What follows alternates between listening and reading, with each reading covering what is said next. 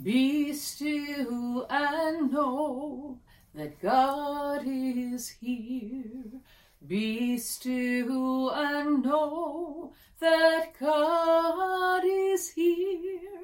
Be still and know that God is here.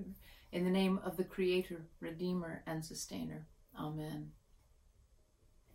Still, what I want in my life is to be willing to be dazzled, to cast aside the weight of facts, and maybe even to float a little above the difficult world. I want to believe I am looking into the white fire of a great mystery. I want to believe that the imperfections are nothing, that the light is everything, that it is more than the sum of each flawed blossom rising and fading.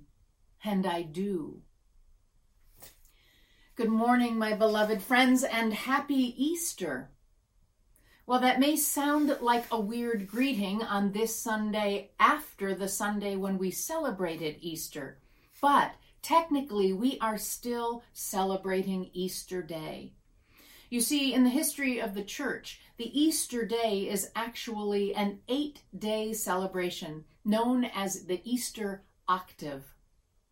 We are also in the 50 days of the season between Easter and Pentecost, the season that we call Eastertide, a time when we are invited to rediscover and remember what it is to be, as we said last week, Easter people. So, what exactly does that mean? I talked about that in our Easter sermon last week, but now that we are in Eastertide, I want to stay with it and explore even more what it means to be an Easter people. I think, at least in part, it is what this beautiful poem, again by Mary Oliver, is suggesting a willingness to be dazzled, to cast aside the weight of facts at times, to believe in the greatness of mysteries. To be Easter people also means that we look to the story of Jesus' life, death, and resurrection to find strength and courage and hope for our own journeys.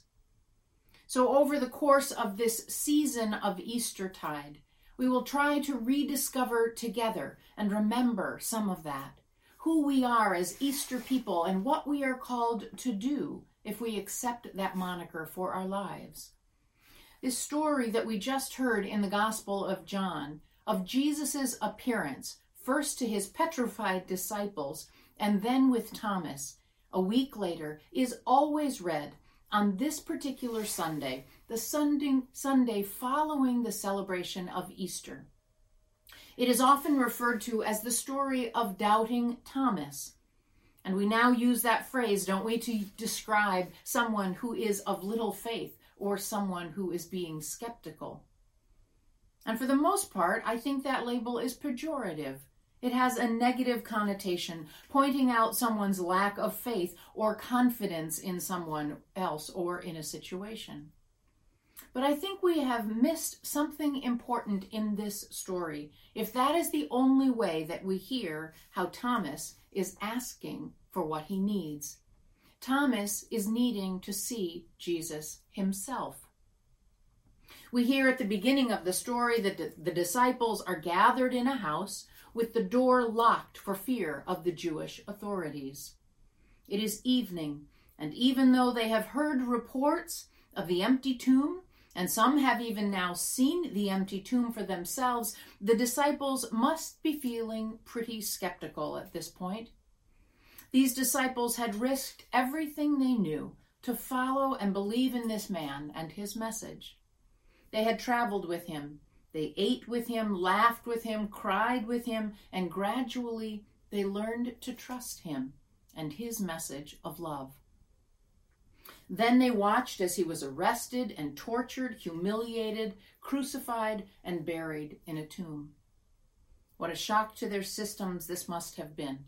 How confused they must have felt. And now here they were being asked to believe the unthinkable, to somehow trust what could not have seemed real to them. They were being asked to trust in a completely new experience of Jesus, now the risen Christ. What did it take for them to trade in their sense of loss and betrayal for a new acceptance, a new believing, as we said last week, to cross over into a new world, a new way of following this Messiah? Each of them must have somehow found a way, consciously or unconsciously, to rewrite the story, the narrative, their fundamental way of believing and perceiving reality. They were in the midst of grieving the most significant loss in their lives, I suspect. Jesus was gone, Jesus was dead, they had been abandoned, and they were now lost and not knowing what to do next. They had to have readjusted their entire frame of reference in such a significant way that the old story, the old story in them could die, and in its place, a new story could be written. And that is the moment I'm interested in today. In fact, that is the moment that I'm interested in for this whole season of Eastertide. The moment when we too are courageous enough to let an old story that has held meaning to us die in order for a new, more life giving story to take root. That is one of the ways we are called to be Easter people, learning to tell our stories in such a way that God's light and love underscore the narrative and purpose of who we are called to be. Social researcher and good Episcopalian Brene Brown helps shed more light on how and why this kind of work is so important in each of our lives today when she writes this. In the absence of data, we will always make up stories.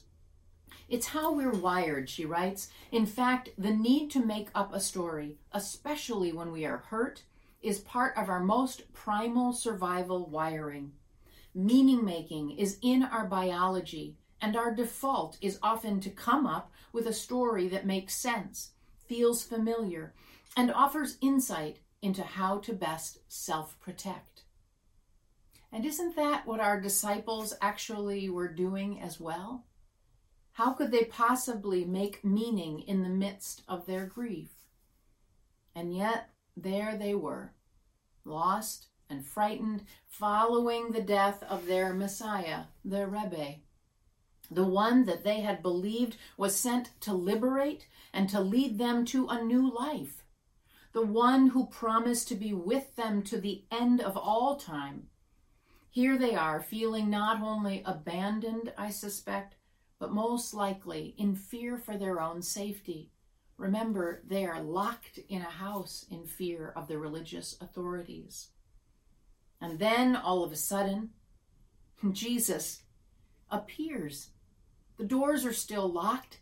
No one has opened a window. But there he is, Jesus, standing among them. So, how audacious must it have been when Thomas, who wasn't even there at the meeting, tells them that he not only doesn't believe them, but he won't believe them unless he sees and touches Jesus for himself. I get that, don't you? How many times have we heard someone else's profession of faith and thought to ourselves, well, I have no idea what that person is really talking about, and frankly, I can't believe what they're saying, not for myself. I need to have my own experience in order to believe or to understand something. So for me, Thomas becomes a kind of biblical superhero, actually, showing us and doing what others maybe only think but don't have courage to say. Thomas shows up fully, and then he asks for what he needs, probably risking quite a bit amongst the other disciples. He is the one that seems to be asking what the other disciples couldn't find a word to say. He puts himself out there. He makes himself vulnerable to ask for what he needs. What will the other disciples think of him for asking so much? But it is through that willingness that willingness to ask for what he needs that allows him to move forward and in the end is what affirms his faith. He isn't locked in fear, creating a story of lack or limit, not like the other disciples. His questioning of the resurrection actually is his pathway for a deeper faith. So, all of that has me wondering a lot of things for us and our journey at Trinity as well. What questions do we have? What are we maybe afraid to ask about?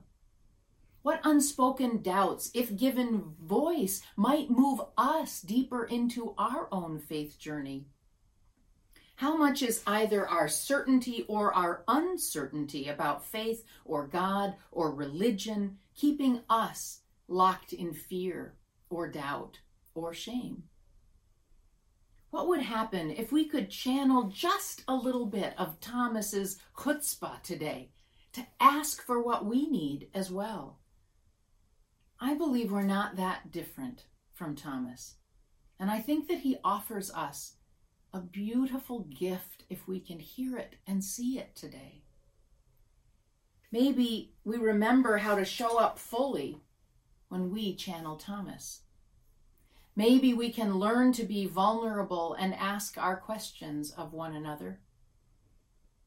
So, as we continue to move further into this season of Eastertide, May we be courageous, courageous in our willingness to let old stories die so new stories can fill our lives and maybe even change our faith. Maybe these new stories can challenge us to die a little bit to self so that we can be reborn in a new way of living and loving, following the risen Christ. I want to believe as Mary Oliver says, that the imperfections are nothing, that the light is everything, that there is more than the sum of each flawed blossom rising and fading. And I do. Alleluia. Christ is risen. They are risen indeed. Alleluia. May it be so.